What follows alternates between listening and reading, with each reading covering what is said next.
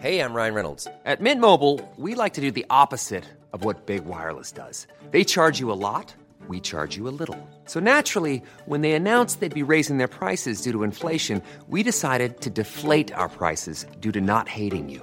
That's right. We're cutting the price of Mint Unlimited from $30 a month to just $15 a month. Give it a try at mintmobile.com slash switch. $45 upfront for three months plus taxes and fees. Promo rate for new customers for limited time. Unlimited more than 40 gigabytes per month. Slows. Full terms at mintmobile.com. Ready to pop the question and take advantage of 30% off? The jewelers at BlueNile.com have got sparkle down to a science with beautiful lab grown diamonds worthy of your most brilliant moments. Their lab grown diamonds are independently graded and guaranteed identical to natural diamonds, and they're ready to ship to your door. Go to BlueNile.com to get 30% off select lab grown diamonds. That's BlueNile.com for 30% off lab grown diamonds. BlueNile.com. Hello, everyone. Helen here. Today I'm here to tell you about Selene, a podcast recently launched on the RQ network. Step into Selene, a city cloaked in darkness and teeming with horrors. From evil headmistresses to murderous marionettes, black worm parasites, haunted hotels, and eerie sleepwalkers. Meet the paranormal investigators of Needle Street, newly arrived to battle the encroaching malevolence. Inspired by Poe, Edward Gorey, and Agatha Christie, their adventures promise twisted mysteries and unforgettable characters. Immersive audio brings the city to life, blending dark humour with bone chilling suspense. Join the investigators as they navigate Selene's shadows, where mystery and intrigue await at every turn. And now, you can experience the thrill of Celine in Dolby Atmos. So, search Selene wherever you get your podcasts. That's S E L E N E, or visit www.rustyquill.com for more information. Hi everyone, Alex here. I'd just like to take a moment to thank some of our patrons HP Starcraft, Bailey Anderson, Bob Wallace, Anne, Jane Belinskaya, Alexander Vane, Ben Bloomquist, Liam McLaughlin, Nathan Lake Star, Brenna DeLune. Thank you all. We really appreciate your support. If you'd like to join them, go to www.patreon.com forward slash rustyquill and take a look at our rewards.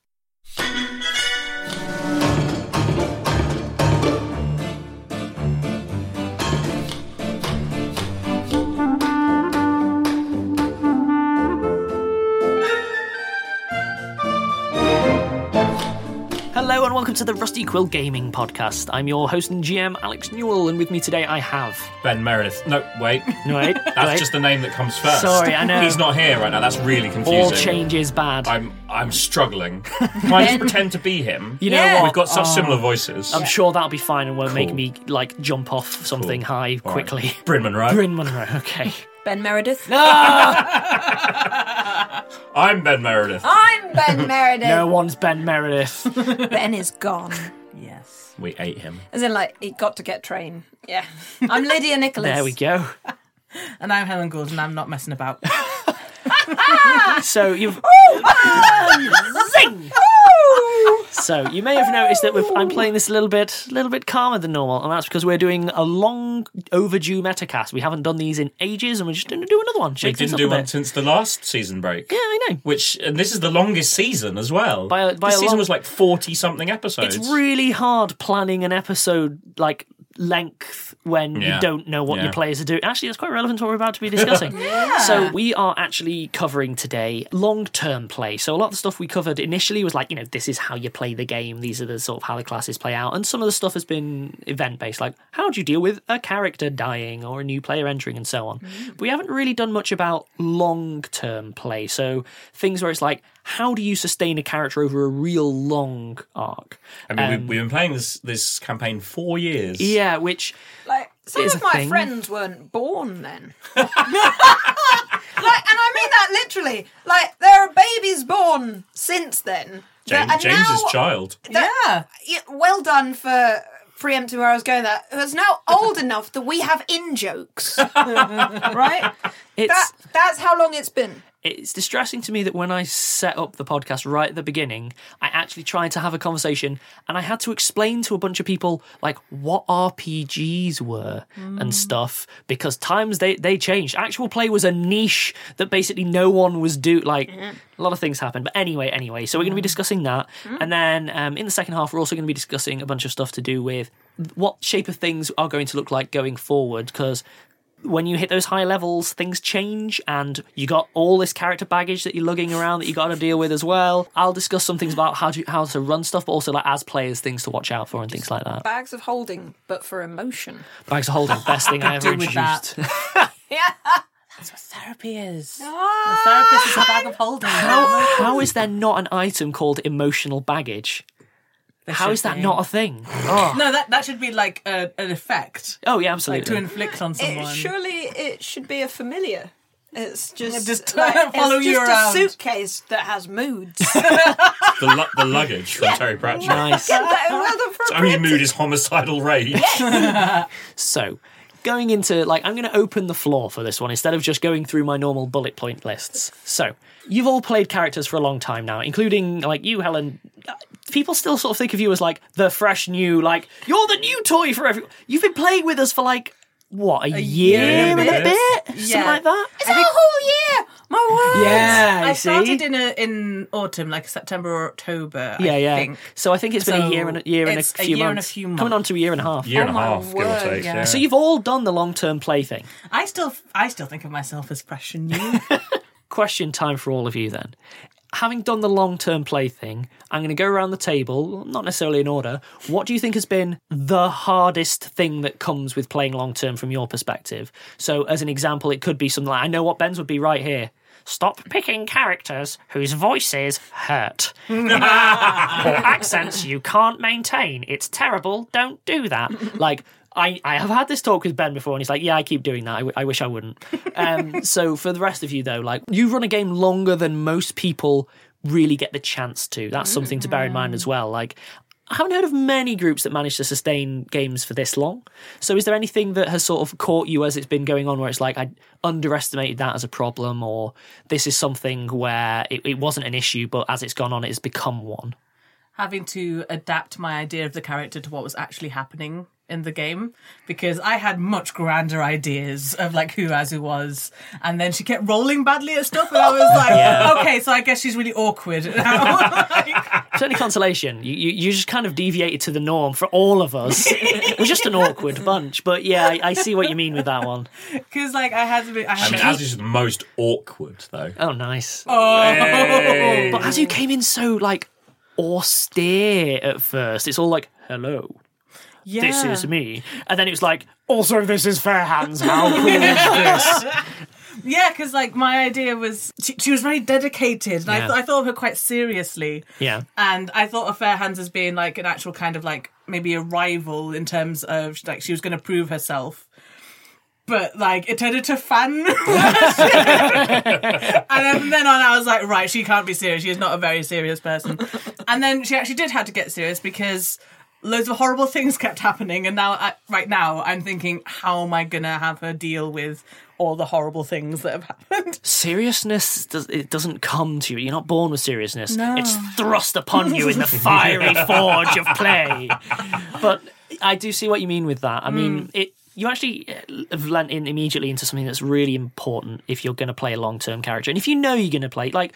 Obviously, sometimes you start playing something and you assume it'll fail and things keep going or whatever, but a lot of it is a character isn't a static thing. Yeah. And in short term play, bizarrely, all of the tricks that you use to really hit the ground running, it's like, I have a strong idea of who this character is. Great, let's go. You play four sessions, fantastic, let's leave. The person who's playing super loose and reactive in a short term play tends to come across as a little bit like, don't really know where to go with their character. Whereas when you're doing real long term play, it's got to be hmm. reactive. It's more about building a bunch of components so that you can guess how this person would react rather than being like hmm. Azu is a serious person from the go.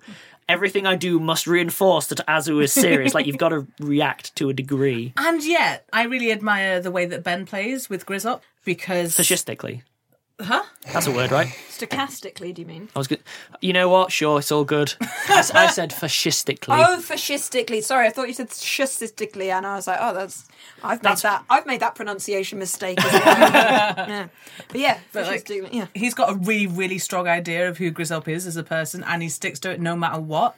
And like, I, I know that there are times where I have not been able to do that. I mean, think From a GM's perspective, that does carry a, a, a downside as well, which is like, I know Ben. And I know how Ben plays, which is Ben stands at the top of Pride Rock, he casts his eye around, and then he points out and he goes, There! That is the hill I shall plant my flag, and that is the hill I shall die on, no matter what happens, and Yeah. no matter where the campaign goes. I like it when we talk about our friends that can't defend themselves. It's great. It's Well, the it is, easiest no, way. I think you're right because I've spoken to other Isn't his people. moustache silly? Whoa! Let's not go there because remember that time that he shaved it off and we were all like, oh, Oh, it was wrong. I Oh, only it was say that because obviously the moustache works. Ben, Yes, ben it without does. facial hair was wrong. Oh, yeah, really wrong. Blech. You're just saying that because it made him more easily confused with you. No, I, ju- it just, it just, it was wrong. Half of his face was missing, but then he grew it back, so it's okay. Yeah. It's okay. But yeah, like I've, I've talked to other people who have GM'd Ben and they've said the same thing. It's I how he like, rolls. He will pick on something and stick to it. Like, Yeah, it's, it, Yeah. it's it's a style of play, but it's not that he ignores the campaign that's going on. So a good example is we always discussed uh, when Grizzop was coming in that he was um, sort of something that I call like an accelerant character. So it's like someone whose build deliberately encourages movement. So Bertie filled that role. For all of his horrendousness, he was openly like, What's your thing? I get bored easily. Yeah. I get bored easily. I am goal oriented. It doesn't matter, but you mm. need at least one person in the party who's like, we have to keep doing things. Yeah. Several times we actually could feel with Bertie. I remember, like, I felt safe getting stuck into the details of things because that felt like a right choice for Sasha because I knew that James would interrupt me, and which he did a couple of times, like, bored now! And that was the right pacing. And that's Yeah. the thing of mm-hmm. having done, like, the improv for so many years with, like, James, is that from the beginning, I could be like, "Oh, my s- t- character at this point is playing this game with the awareness that this other game is going to be played." Yeah, yeah. and mm. therefore, and so it's it's cool to then see that structure like continue in lots of different people and ways. that reaction as well is about players interacting with one another. So mm-hmm. another thing to bear in mind with Azu is regardless of where you came in and what you hoped for the character, I don't think it's like played out badly or anything. But no, definitely you not. I love you were almost physically forced into becoming the heart of the group. Oh my gosh. Because Hamid's Hamid's sort of despite everything that's happened, still sort of rocking almost the coming of age narrative. Obviously, we know what Sasha's deal is, and we know Grizzop hasn't really. Grizzop is the legs of the group. Grizzop, yeah, that's the best way to describe it. So the thing is, is that there are sort of character holes in a group. A lot of people are like, oh, you need to do DPS support or whatever. And like, yeah, fair. Mm. But also, you will gravitate to the hole that's in a group, and the group, even if they're not aware of it, will create that hole for you. So it's mm. like, whether you wanted to or not, you turn into hugging a lot quick. And it was because everything had been miserable, and mm. th- there was an opening for someone lovely. Yeah. If you'd have tried to play super hardcore badass, I think there'd have been a lot of friction because it wasn't the space like you would be trying to put a triangle into a square hole, if you know what I mean. I, I, yeah, I think that's right. And also, I, I have two modes when I'm playing. I think I've said this before. And one is like super angry, badass Yeah, yeah. person, and one is very lovely and optimistic person. Mm. I think Azu has a bit of both. She can be a badass. And that's that's the that's the joy of playing those two modes. You can switch into them at will. But then you jump into like the stuff that's happened in Rome and so on, where you get things that I like to think of as like pivot points, mm. which is where the game has changed. So, for instance, it could be that the group now doesn't need a heart. Mm. Let's say, I don't know, hypothetically, since We just need fire, air, earth, and water.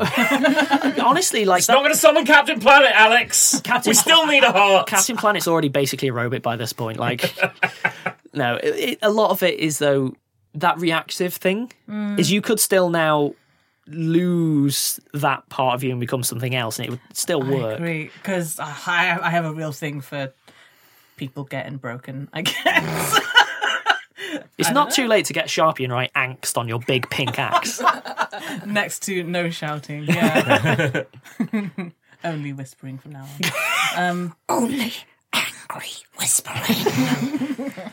So, how about other players? Things that you've noticed come up over long term play, either that you were expecting or weren't, that are the kind of thing that you would never run into in a short term? Well, I at the very beginning had like an arc idea for Sasha, but it was a very flexible one, right? So I thought this person's risk is Batman, right? Uh, We talked about this Yeah, quite yeah. a lot. Like her issue is can she trust people and build those relationships enough to not turn into angry vengeance of the night and it sort of interesting seeing how that has played out. I I get a bit of a I mean we could talk about this could lead into a discussion of character fatigue, I suppose. Oh, no, that's absolutely, yeah, Like, relevant. So my thing is I'd never I hadn't played much role playing games before this. And so I deliberately picked a character who was very much like me.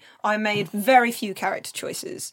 Basically, I think Sasha is me if I'd got into sword fighting rather than theatre as a teenager. hmm. Pretty.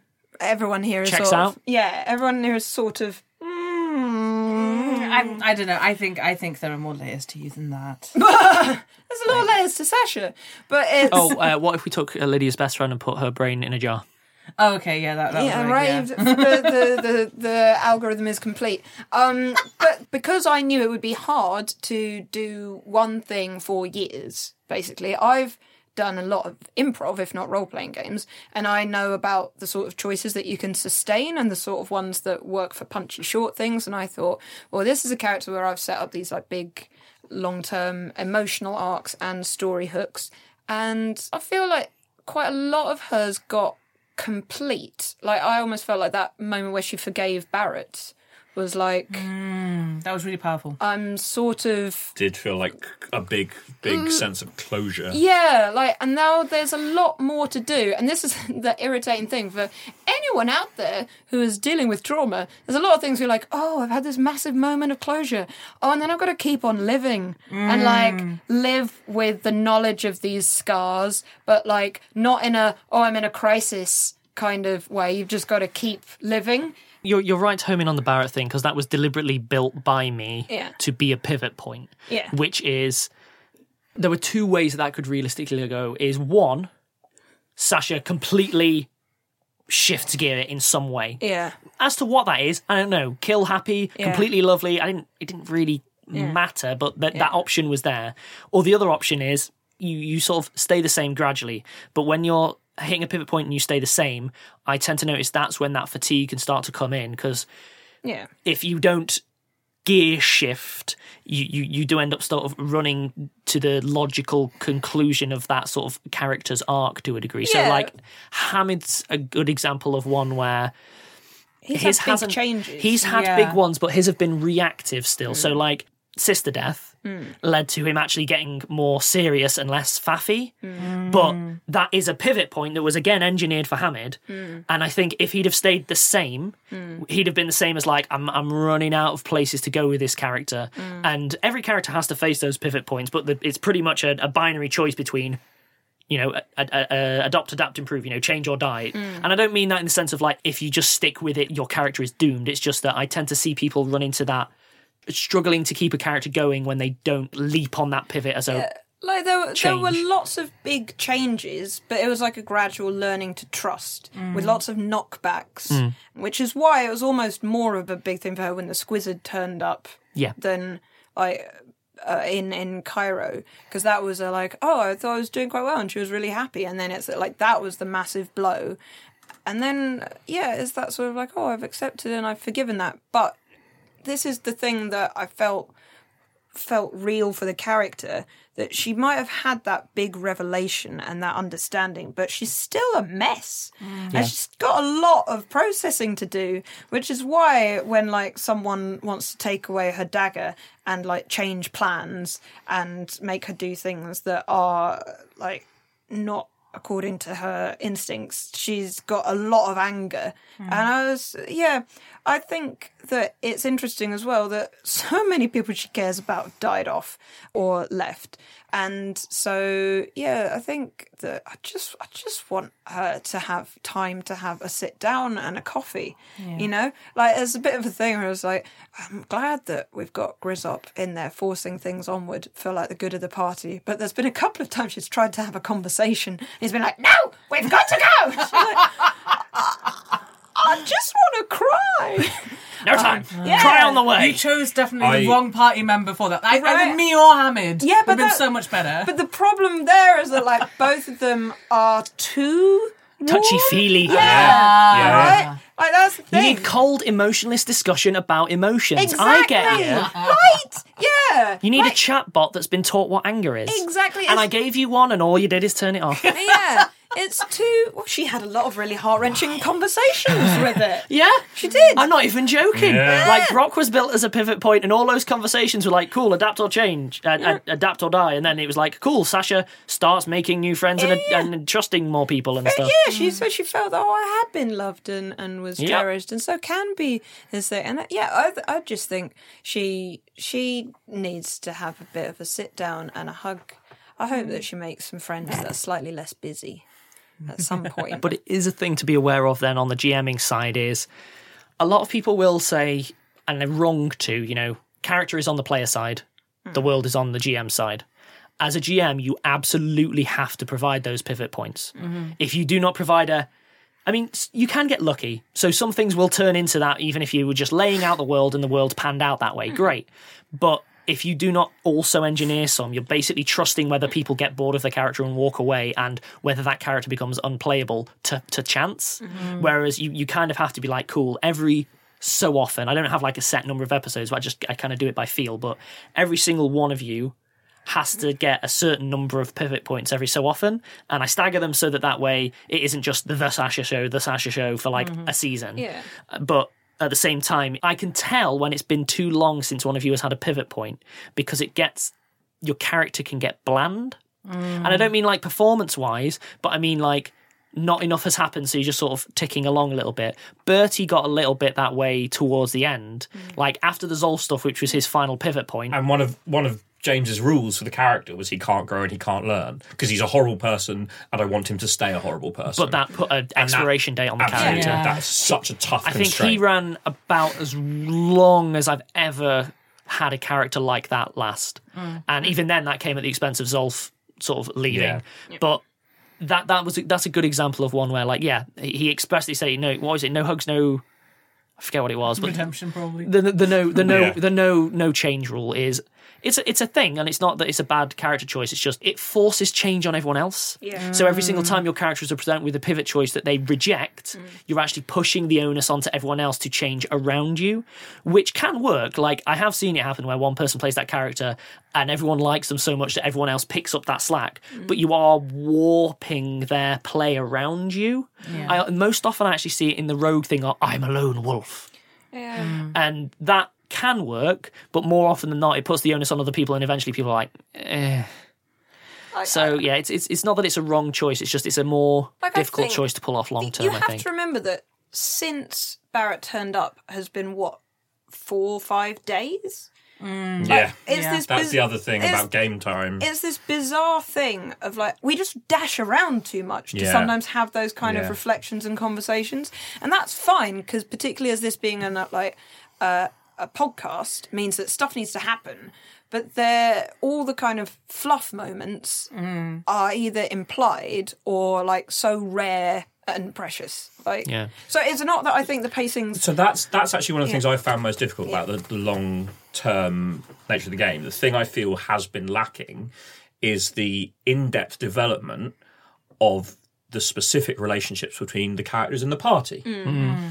Like Sasha started off so closed, and there's like her and Hamid. Like I, they're the two who've been around the longest. I would have Yeah. loved to have seen more moments of them learning to to know each other, to support each other. Yeah. which was really difficult because they're so different. yeah. And actually, I've read a couple of pieces of really amazing fanfic about moments between them, and I'm like, oh, I wish that had happened for real. Absolutely. Yeah. Um, I, I haven't read the fanfics, but I know what you're talking yeah, about. Yeah, and uh, uh, like for well, f from Hamid's perspective, like it was, it wasn't really going to happen with Bertie. As soon as the exposition box happened and he revealed he was only along because he had to be, Hammond uh, Hamid was actually quite hurt by that. Oh yeah, Hammond checked out emotionally. Yeah, and like it was happening with Zolf, and like Yeah. and that's the reason it, it became the it became the primary ship in the fandom. Because the only possible people they had one conversation. Alex, Yeah. Alex allowed them one slow chat. Yeah. And from that, Um, like and I, I, I'm very much not. I- I don't ship the two of them, but I can see why people did because they were breaking, starting to break down those emotional barriers between Yeah. the two of them, and I was really enjoying that. And then Zolf had to leave because of the party dynamics, and I don't. Again, I don't think Grizzop and Hamid, like ever since that whole bit in Cairo, like that's not mm. going to happen. never I don't. that. I honestly Yeah. don't think Hamid is ever going to be able to fully trust Grizzop on an emotional level. Absolutely trust him on every other level without Yeah. question, but he'd never be able to open up to him. And maybe that will happen for Hamid and Azu, especially now where we are at the beginning of season four. But it, I'd be surprised if we have time for it. But this is your pivot point. I've, this is Yeah. the first one where I've synced up a pivot point for all of the parties simultaneously. and I kind of hope it does, to be honest. And I think it very I much honestly, could. back in Cairo, I was thinking, I think Hamid and Azu could be like best buds. Yeah, I totally agree. Um, and that, that's one thing I missed. Now, uh, you know, I've played in other long term campaigns, and I have found in the past playing a character for this long, you do get tired of them, like playing the same. And I, but one of the things I absolutely built in from the start for Hamid was the potential and the hard to avoid potential for growth and for change, mm. both mechanically and emotionally. And I've absolutely loved it. I mm. love playing Hamid. The hardest thing for me about the long term nature of having to play Hamid is I'm so scared he's going to die. Just Oh, so scared, Alex. Oh, right. In 118, I was, I was like, Yeah. no, my precious boy. But you have oh. also, all of you, honed in on my, my secret shame that I don't like to talk about a lot, but I will here, which is everyone has the thing that they're not good at in terms of sort of like making a campaign and so on. And I have one real problem, which is I think if I could travel back in time and redo all of this differently, I would change the tempo of this show. And part of that is because, honestly, I'm four years better on as a GM than I was then. Yeah, like, you've done this so much. You've got so much experience. the thing is as well is originally I, I hadn't done the podcast thing as well like this is the first ever podcast i ever ran and, and and gee god yeah this started with a show and now i run a network that's Yeah. the thing but um part of that was you know trying to figure out what it is that an audience wanted and i underestimated when i started this just how much people need that downtime and, and like length of term growth. So the issue is I use the rules of TV, which is you use a ticking clock to make sure that things keep happening and that characters keep moving. But RPGs aren't the same. They're just not. Mm. And I think that's my biggest failing is I even now, because I've, I've a because I've gotten in habits and the shape of the campaign and blah blah blah, because the campaign came from ground one was always built to have a ticking clock. Hmm. Is that if I was running this with friends and not just as a recorded thing, but as like a just social thing where hmm. I can afford to spend three hours. Like, are any of you guys feeling combat today? No, great, let's just chill. I would have had a lot more downtime, and all of your this would have probably paid out the course of about. 10 years for the characters. That's not an exaggeration. I would have had like Or at least uh, more more than Oh two yeah, months. I'd have had like you you complete an arc. It's like cool, reconvene in six months, great, and I'd have done that.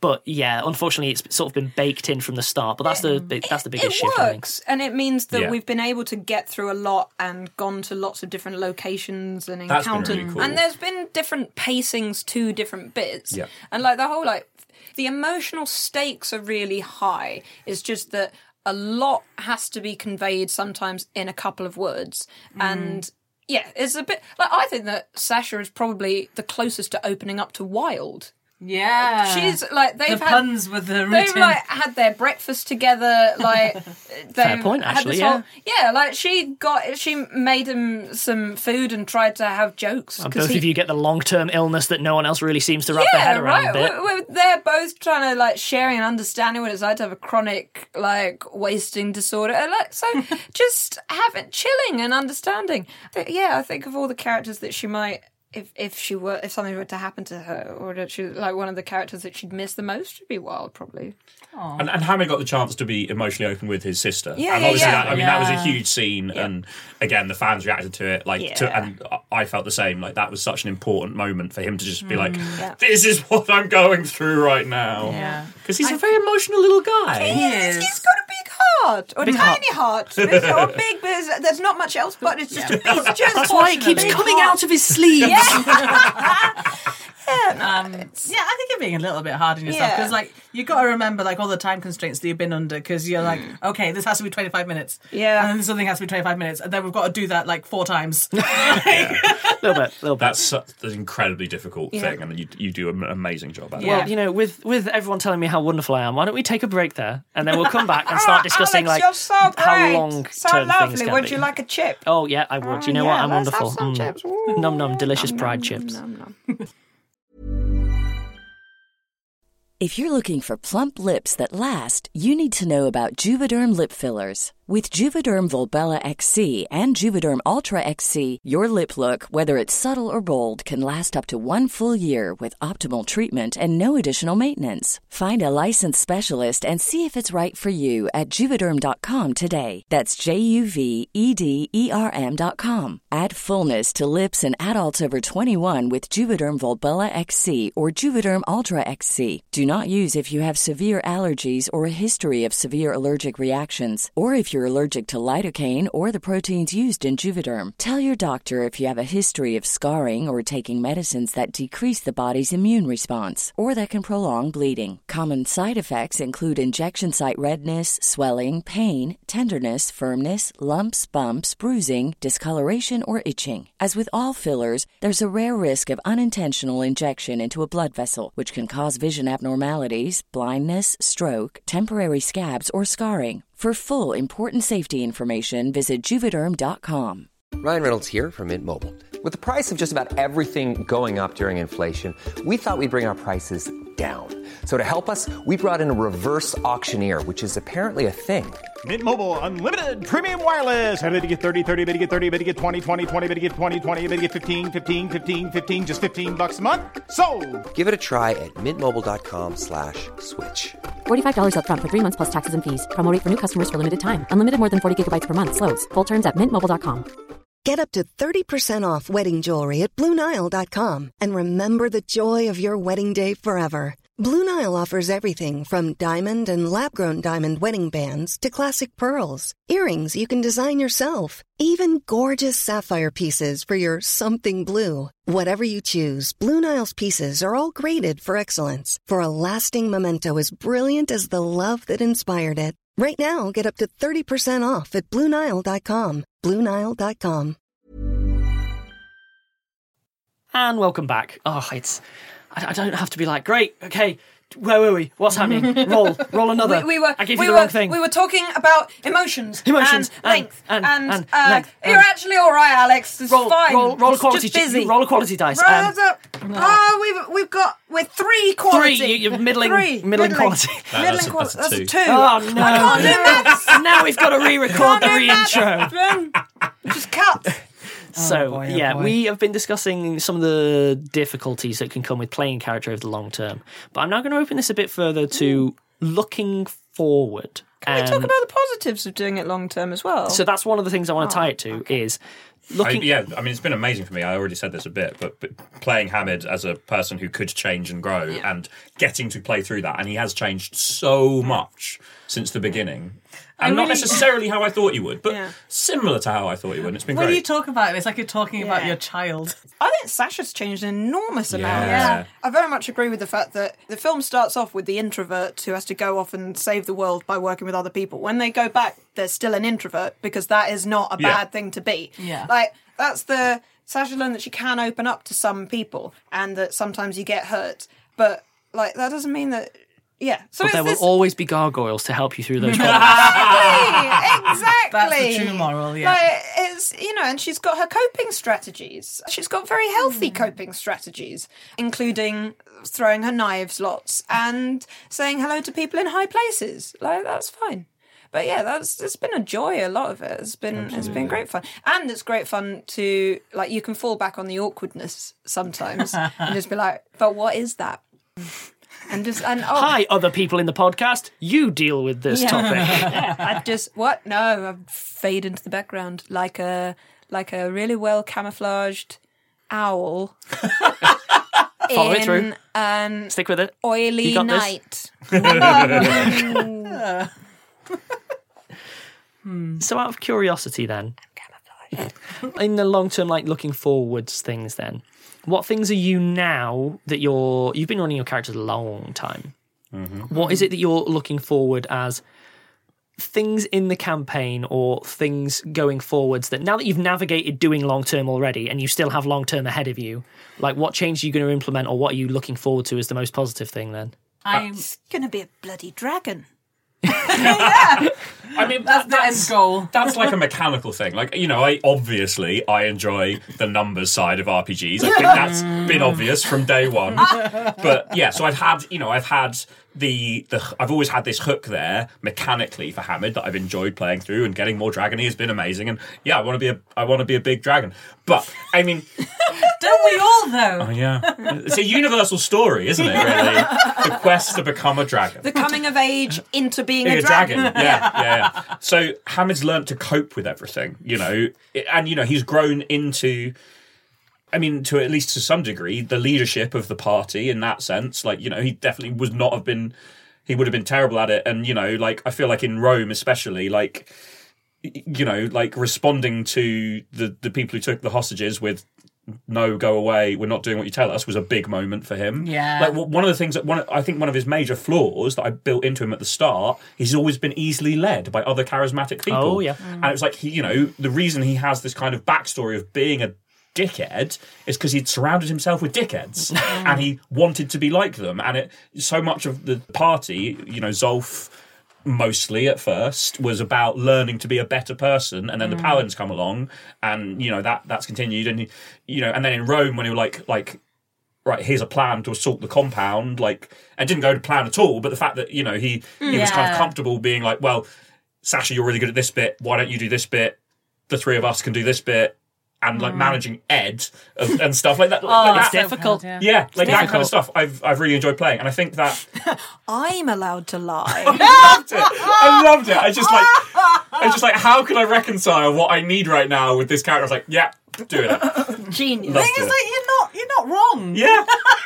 um, so, for me, I'd love to see Hamid now that he's grown into that position to learn to deal with his own power and privilege. Like he is canonically becoming a very powerful person within this world, simply in terms of his ability to cast spells, but also the fact that he's going to inherit financial power from his family and mm. social power from his family, and he could turn into a dragon and inherit. Like, I'd love, to, I'd love to see him deal with that and learn to acknowledge his power, and therefore learn to use it more. Like, you know, I'm Well, it's just what they always say, you know, with great power comes great chance of spell failure. Yeah, it's true story. Mm. I'd love, I'd love to see him have that kind of moment. It's like, right, I have so much power, I have to learn to use it in a helpful way. And I'm, you know, I'm a massive lefty and a liberal, and therefore, for me, I, I'd love to see that. And I think it's always been a risk with Hamid that he turns into another Bertie, and he's never going to be as obviously terrible a person as Bertie That is because he's just worse. smarter. Hmm. But he could be like, you know, he could be awful if he just learnt to abuse his power. Yeah. And I think he's only really realised he's got power quite recently. Hmm. So I think that emotionally, I think that's the final thing that Hamid has to learn and process is, oh my god, I'm really powerful. Can I be sensible about that? Do I acknowledge it and use it respectfully and helpfully, or do I buy into it and get drunk on it and You are tempting it? me with the most amazing non-canonical side quest ever. the Red Son version of Hamid, where he gets placed in all of the worst people. what does Hamid look like in that world? That would be amazing. That would be really. That would be I'm not even joking. That would be really interesting. Patreon. In fact, Awesome. in the in the timeline that has been created from Sasha and Grizzop going back, there's a whole load of different things about where Apophis' Maybe. kiddies. Oh, you know what? I'm, I'm, I'm just allowed multiverse now. Yeah, let's Great. do, let's do Job it. done. Let's do it. The thing is, I want to hear more about Azu's backstory, but because we don't know it in. I almost feel like learning more about Azu here. I don't want to spoil any of the because I want to know more about what happened with Azu. So what's interesting for me with Azu is that she, unlike most of the characters so far, like she's actually like she started out quite well adjusted. true, true. Like she had a pretty happy family Eh, life. you didn't like- meet a bunch of people and declare that they're all your wives. Yes, but that's a good thing. Oh, is it? The, mis- the mistake isn't that you're overly familiar, it's that I am not familiar enough, of course. Yes. Uh, um, so she's like really community and family focused. yeah. So her automatic. Do, do you know? Oh, what are they called? There are these huge rodents in some island. Capybaras. Yeah, the ones that are friends with everything. Yeah. yeah, Yeah, that's Azu. Like she's just like a a person capybara. Tigers. Capybar- capybaras are the ones that are super chill Yeah. and people and things chill on top of them. Yes, and exactly. yeah, they're buddies. So like she just sees everyone else as like part of like her clan. Hmm. I guess that's how she interprets her worship of Aphrodite. I think there is a lot in her backstory that has really not come up. We've only met her brother. I think it would be really interesting. Uh, We've seen so much of Sasha's backstory and Hamid's backstory because we've been around so long. Yeah, yeah. But we've had, you know, we know that both Azu and Grizzop have past traumas and past relationships, and it would be wonderful to get a chance to explore some of that. asked. As like just an aside, like a metacast we should do at the end of uh, season four should like it should be a Q and A of like what do you want to know about our characters. All the secrets that we didn't get a chance to reveal Yeah. in play. Like she has she has four major characters in her backstory. One of them is Aaron Fairhands, one of them is her brother, and there's two No No There's more. There's two mystery ones, and then one who could or could not be around. Mm. How Intriguing. What a, what a mystery of mysteries. I mean, there's still there one- could be a mystery. There's still- Is there a mystery? we don't know. That's a mystery. There's still one character I specifically wrote into Hamid's backstory that hasn't turned up yet and could, and that could be Really? quite They were behind it all. Hamid 2. An experiment went wrong. An evil Hamid was Giving born. the biggest side eye to Alex because I bet he hasn't forgotten. No, no, I don't think Alex forgets anything. I don't think he's capable of forgetting. no, no, I think I'll just get filed away. In terms of going forward, I, I'm really interested to see. So the reason I said that she's really well adjusted is that I want to see how she actually copes with her entire world suddenly changing like this. Oh god, season four's going to be crazy. It's going to be r- r- just ridiculous because I she's had difficult choices to make before. She has never had something of this magnitude happen. I'm sure Azu will be fine doing triage for the entire world. I'm sure that will well, have also it's, it's no the guilt about losing Sasha and Grizzop, and that's going to Yeah. hit both of them hard. And I, I think, mean, especially because it was Azu's fault. well, I think, Yeah. I think, I mean, I think Hamid will almost cope with it better because he's been through so much already. Plus, it's Yeah. Azu's fault, not his. I mean, he wasn't next to either of them in the circle. Maybe that will Well, the help. thing we'll is as well, it- I mean, Hamid got Why- rescued why- by how his are you- little brother. Uh, How are you managing to be the worst, even in a metacast? It takes I years. can't of respect your craft here. You're applying no craft to a metacast. There's all good. It's It's, good. deep magic. the thing is, and it's not just the loss of Grizzop and Sasha. It's Azu was one of the ones who's really pushing to go to Rome. Yep. Yeah, So Well, she's same. like, yeah, yeah, but she's going to feel it yeah, yeah. Really, really deeply. Um, It's another thing that Sasha predicted. Like Yeah. she predicted that in the opera house. She was like, "If the show goes, do you want the show to go ahead or do you want your sister to die?" She was like, "If we go to Rome, like I'm just gonna get killed and it's gonna be your fault." I'm pretty sure she even said that. I'm pretty sure she almost said those exact words. Can you Like, just, stop giving Alex ideas? I'm gonna get killed and I'm gonna be so annoyed at you guys. Like clearly, Zolf needs to not talk to Mr. Sealing in exactly the same way you need to not talk Yeah. to Alex. the thing is, what would be quite sweet is if she actually has quite a happy ending, just one that you guys don't know about. But, you, but you're all grieving, and she's like, "Oh, this is great, yeah, lovely." yeah. Just a ghost at your own funeral. Aww. I also don't have to talk to you. This is amazing. I'm even better at sneaking. Didn't think I could be any better. I'd love it if you do come back from the past though, and you just turn up behind us in your normal way, where we don't Yeah. even see you approach. Yeah, And in fact, then maybe It's like gets you like sneaked out of the I was, circle. I was here the whole time. I was just, I was just standing at the back. From the GM side, I am going to shift slightly into a little bit more mechanics things for a little bit, which is if we're dealing with things that are going to be long running. I've already talked about like you have to put your pivot points and blah blah blah. Another one which I'm not going to dive into hugely is you need to vary the encounters a lot so different people have chance to shine and you have to stagger them in the same way. There's no point hmm. having a Azu's amazing for 6 weeks and everyone's terrible then Hamid's amazing for six weeks, and everyone's you have to sort of stagger them as much as you can. I'd have varied encounters more than I have, but it would make the combat run long, like three, four Mm. sessions in a row, and I don't want to do that. So that's the other negative. Is normally if I was running this, you'd have a lot more complicated If it encounters. was just an RPG game, You would be we'd having- have, we'd have afternoons with which were nothing but combat. And we don't you- want to make And- four straight Yeah, episodes exactly. that are nothing but combat. and you would have far more complicated ones. Whereas normally, what I'll tend to do is introduce the new mechanic or the new toy of the day. You'll all interact with it, and then we move on. But in the longer term play, the other thing that's worth bearing in mind and will affect character as well in a way that I think some of you might underestimate is at higher levels. Characters change quicker and harder, and generally things get a bit more messy because all of the characters can affect more change in the world mm. just straight out of the gate. As a result, the encounters have to match up with them. But what that means is two things. One, things get more lethal.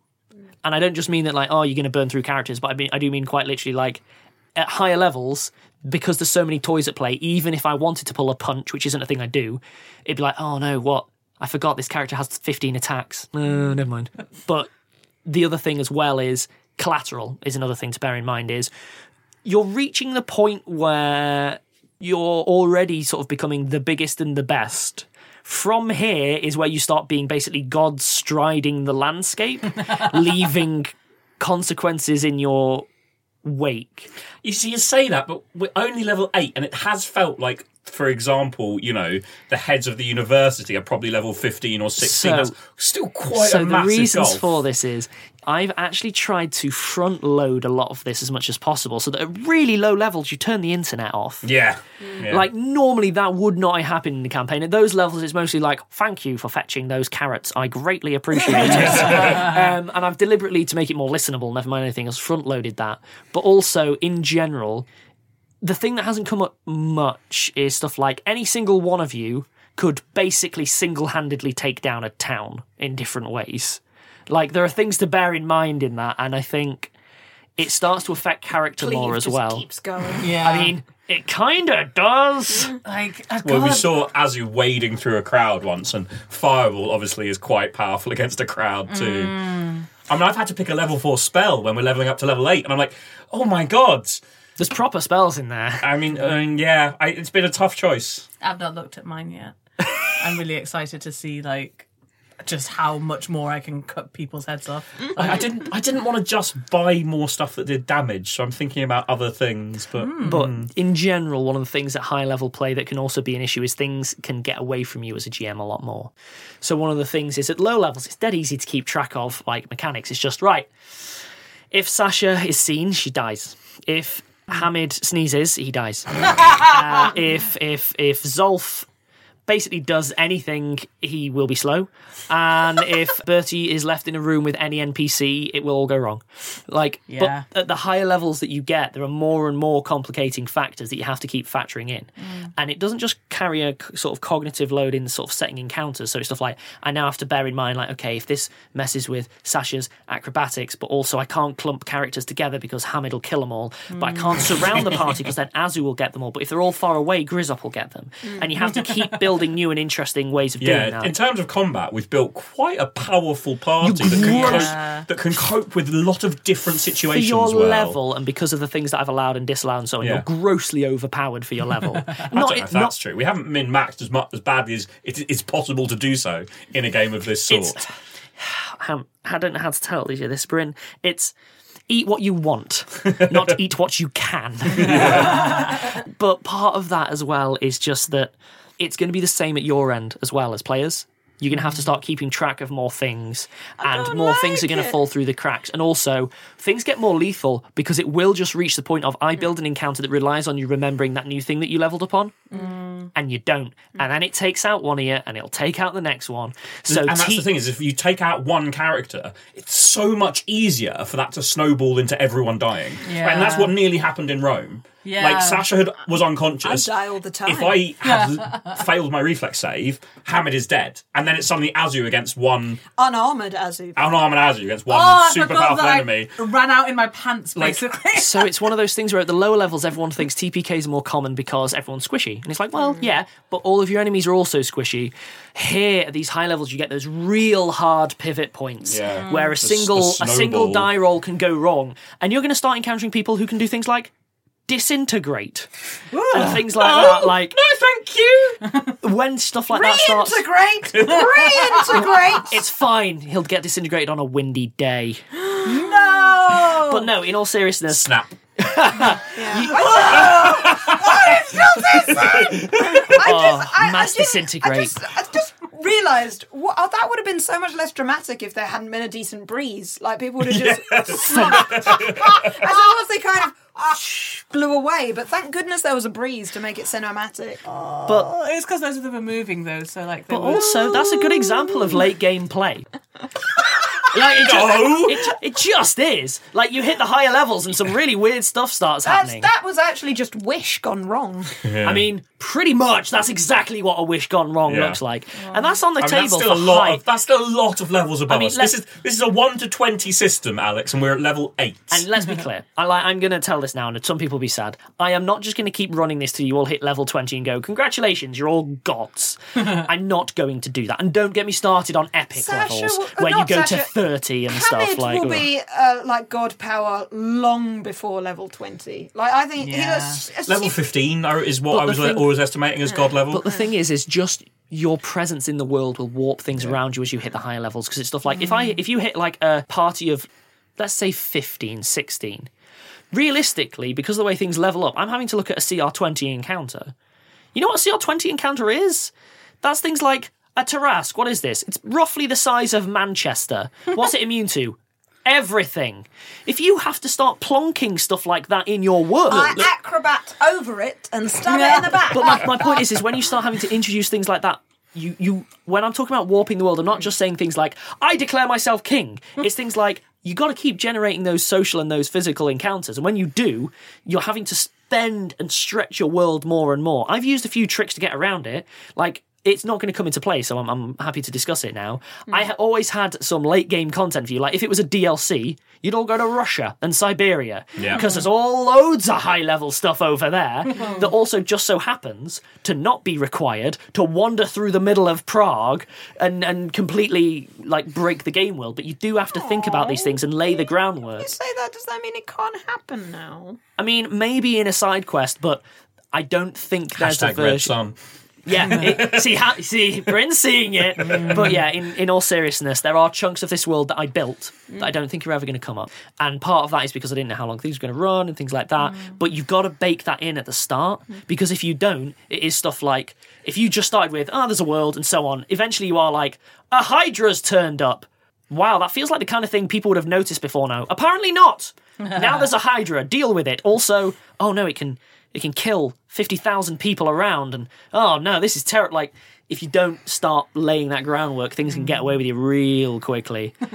And I'm I'm, terrified I'm, I'm still the high hoping to level hit level nine and, and or ten before before the campaign comes to an end. Uh, that'll happen easily. I can tell you Yeah, that. we'd have a Uh, whether you survive till nine or ten, I can't promise. Yeah, I mean, dying is a constant risk that I'm terrified of. As I, said, The important thing is that want if a TPK happens now, away from me. there will always be Chelvar. Alone in the world, and I'll just make it the Ben show, I guess. Hmm. I don't know if I'm scared of Azu dying. Go on. Like, I think I would be sad, but I don't think I'm like so attached to her as you have been. But then I'm not. I've only been playing her like less than half as long as you have.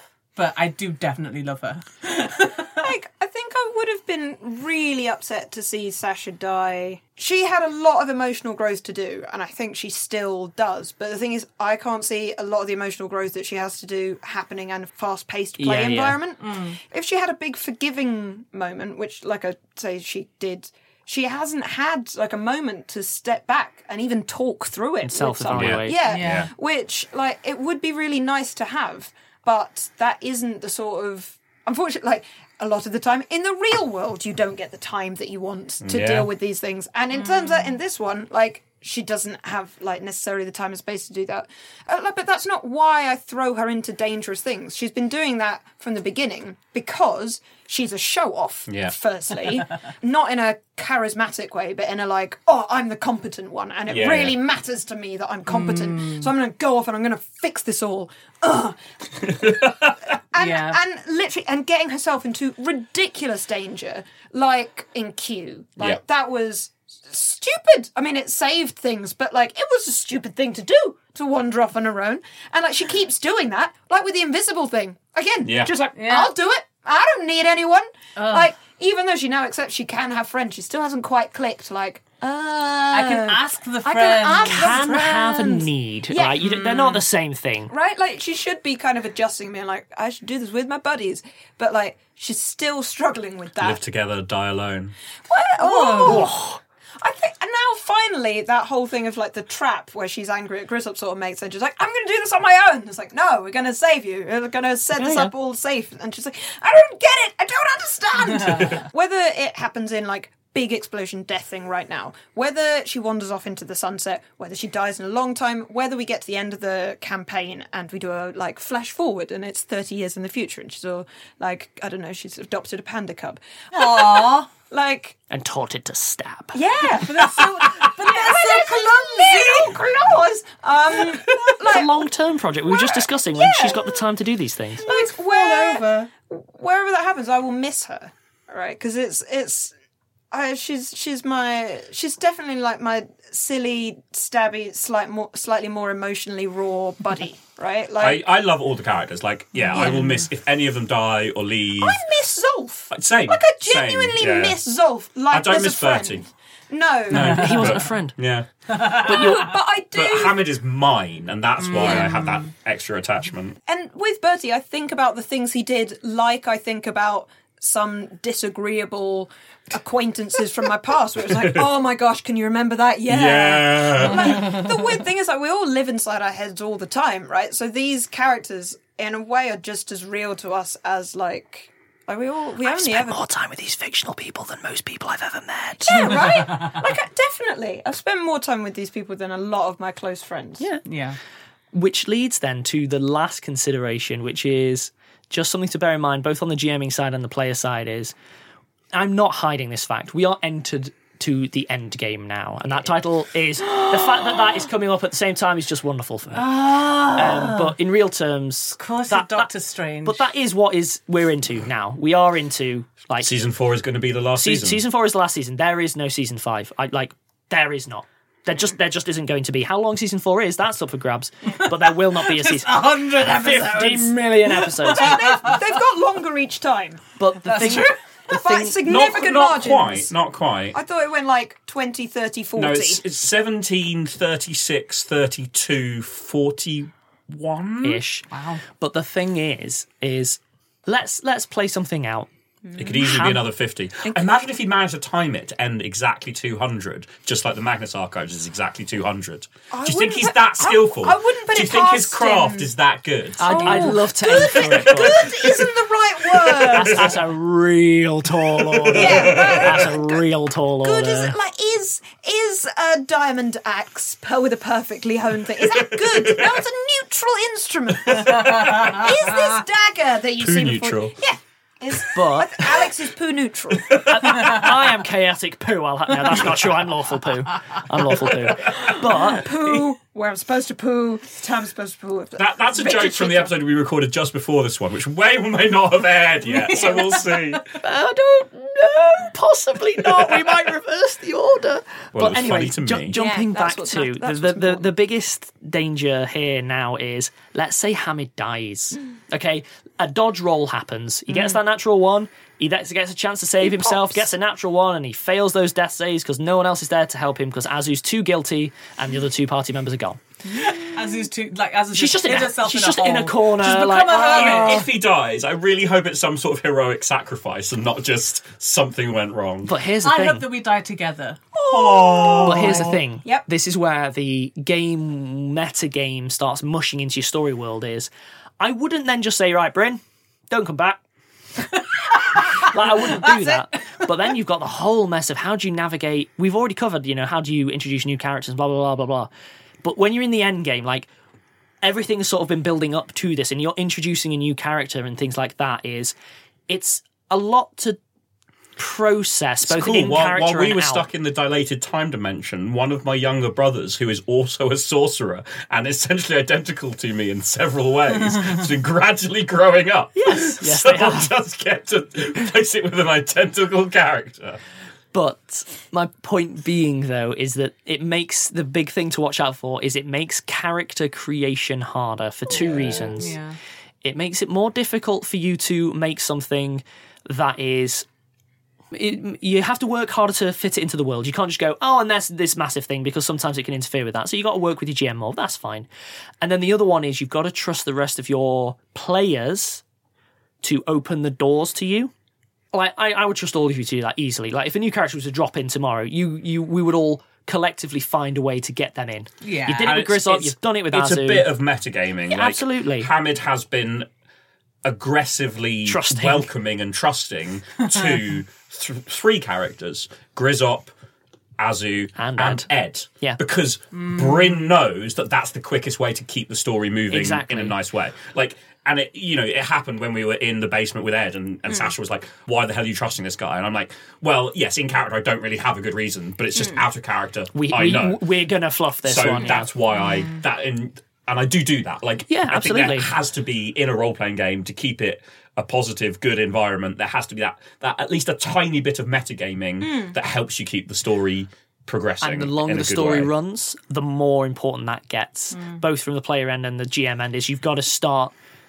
if you want to see this through to the end. You know, life's about compromises, and you're going to have to start making more of them, just in in other ways as well.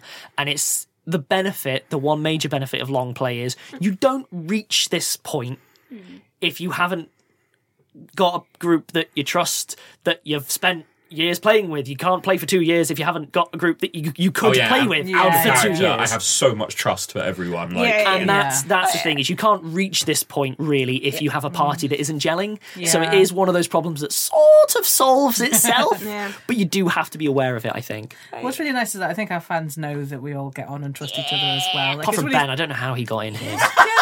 he just appeared breaking one in day. every time. like we've barricaded the door. He comes in the window. We just we just learn to roll with it Yeah. mostly. Just, we're actually most of the time we're just throwing dice at him, trying to get him out of the room. We keep yelling Pathfinder, but it just makes him more angry.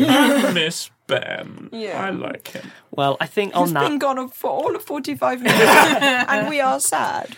I think on that, I'm probably going to wrap this one up. It's been a it's been a nice kind of loose, chatty one. Um, it'll be nice to return though to 50 to 60 pages of prep. That'll be good for everyone. Mostly, you gotta find yourself a GM who can do both. You know, pace a forty-five minute session and a four to five year campaign. You know, find yourself someone that has those skills just lying around. no, I disagree. The hard bit is finding anyone who can schedule stuff. That's, that's, honestly, that's the one takeaway from this Yeah. entire metacast. Absolutely. The reason this is lucky is that what I did is I built an entire company so you'd feel slightly guilty if you missed a session. the whole reason that I did this is that I kept trying to do long term role playing Don't work, games, and everyone's just too busy. Yep. Where, but and we just had a improv troupe that had had to break up. And uh, like because we couldn't do as many evening shows anymore, and I was like, "Give me an excuse to see my friends again all the time." And you were like, "Yes, here is an excuse." Yep. And also, they will do it because guilt. And I was like, "Yes, guilt is such a great motivator." It's, So- it's the best aspect. Is yeah, is Is that the guilt. that pressure to turn up every two weeks. and have some fun. Yeah. great. Yeah, if you want to do long term play, set up a podcast Yeah. and then run it for years. This is why the market has become flooded. Everyone has already Everyone's taken this piece of advice. Everyone's realised. really is. Ah. get, get All the pieces are falling into Yeah. place suddenly. Of It's all your fault, Alex. get yourself an Alex and then don't let him out. Plan. Well, he doesn't let himself out, so Yeah. there you go. right. It solves And on that note, Yeah. Yep, I think we will all be returning next week. I'm not going to lie. I don't know what's coming next week. I've lost track because we have so many, like, a we, chronological. we could take a week off. It's between seasons. Yeah. Just have one week where there's no episode. his face Give is yourself twitching. a break, man. Have have a holiday. Have a dinner. I mean, Yeah, eat some I'm food. mostly thinking we could run some extra content during. Ah! Bye, guys. Bye.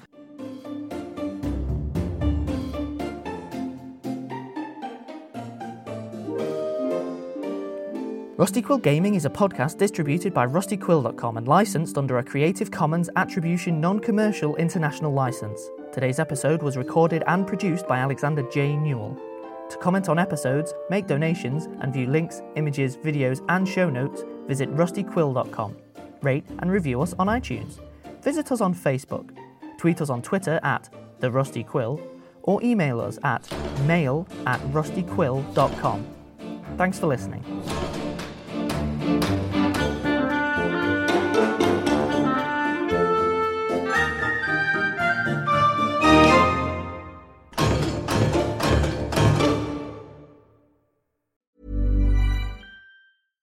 Hello, everyone. Helen here. Today I'm here to tell you about Selene, a podcast recently launched on the RQ network. Step into Selene, a city cloaked in darkness and teeming with horrors. From evil headmistresses to murderous marionettes, black worm parasites, haunted hotels, and eerie sleepwalkers. Meet the paranormal investigators of Needle Street newly arrived to battle the encroaching malevolence. Inspired by Poe, Edward Gorey, and Agatha Christie, their adventures promise twisted mysteries and unforgettable characters. Immersive audio brings the city to life, blending dark humour with bone chilling suspense. Join the investigators as they navigate Selene's shadows, where mystery and intrigue await at every turn. And now, you can experience the thrill of Selene in Dolby Atmos. So, search Selene wherever you get your podcasts. That's S E L E N E. Or visit